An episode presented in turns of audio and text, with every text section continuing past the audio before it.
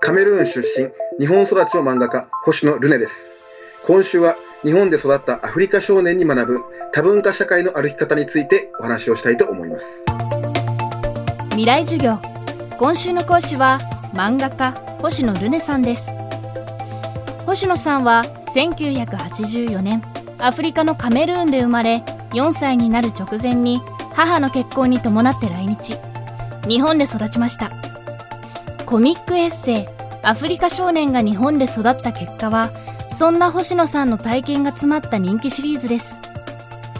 星野さんはカメルーン人の母と日本人の父のもとで育ちました。いわゆる国際結婚ファミリーです。家庭ではどんな教育を受けたんでしょうか。未来授業2時間目。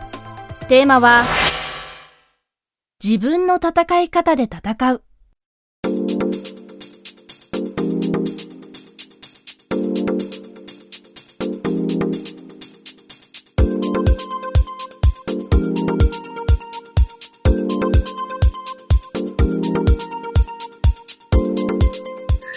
日本人のお母さんが家にいる子供と違って、そういう子たちが、やっぱこう、大人になるまでの過程で身につけていくような、日本の人としての作法とか考え方とかっていうのはやっぱ学べないので、やっぱそういう面ではやっぱり、多様性とかいろんな価値観とかっていう幅は得られるけど、日本人としてのベースや基礎っていう部分はやっぱりこう学ぶ時間が短いので、やっぱどっちがいいとか悪いっていう問題ではなくて、他の日本の一般的な家庭では学べないことは学べる代わり、両親が日本人という家庭でみんなが当たり前のように学ぶことを学ぶ機会は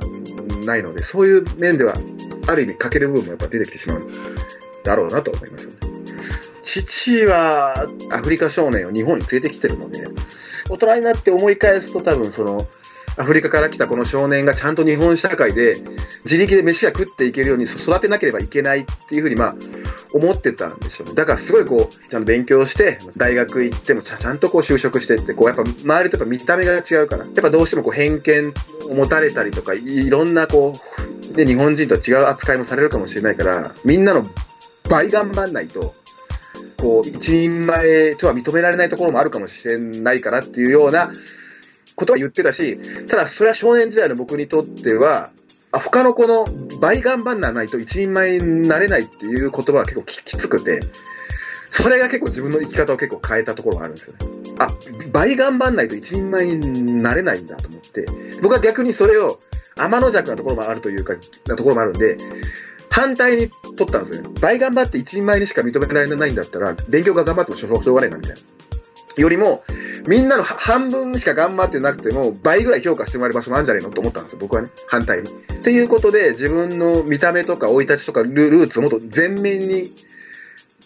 出して生きていった方がいいんじゃないかっていう発想に変わったんですよ。その日本社会のいわゆる一般的なサラリーマンになろうと思うから、倍頑張んなきゃいけないだけで、むしろ自分の見た目かを武器にすれば、半分の努力で倍得られるんじゃないかっていうような発想になって、で、まあ、接客関係の仕事とか、メディア関係の仕事とかの方がいいと、そこで思ったんですよ。どうせ一生日本にいる限り自分はもう目立つんだから、どうせ目立つんだったらそれを自分のプラスに変えてやろうみたいな。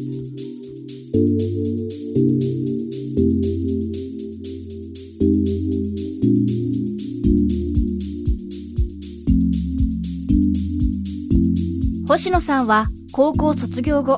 工務店に就職。その後転職し、飲食店の店長として、店を人気店に育てます。一方で、自分の生い立ちや見た目をもっと活かす方法はないかと模索。25歳で上京しました。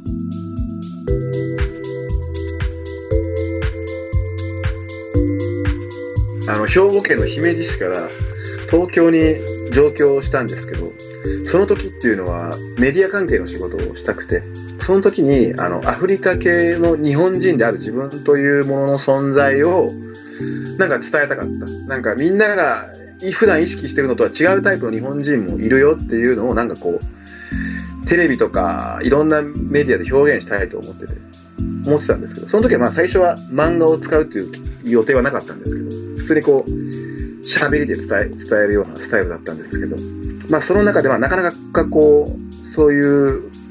場所に恵まれなくて、そういう機会にあまり、お仕事として、その場がなかなか得られなくて、で、その中で、えー、とちょうどこの本を出したのが、最初のアフリカ少年が出版されたのが2018年だったと思うんですけど、もうそのあたりってだんだんこう SNS とかっていうのがすごいこう活発に使われるようになっていってたんで、で、みんながブログや YouTube や Twitter や Instagram やっていろんな場所でいろんな表現をしてるっていう中で、まあ自分も自分の表現をじゃあこういう SNS を使ってやってみよう。で、その時にどうやってやろうっていう時になんか日記を書いたりとか写真をなんかいろいろ載せる人いるんですけど、自分が一番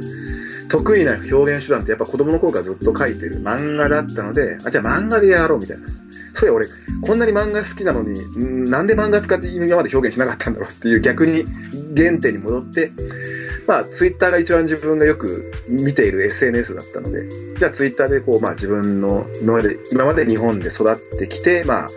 見たこととか感じたこととか気づいたことをじゃあ紹介していこうっていうことで、まあ書き始めました。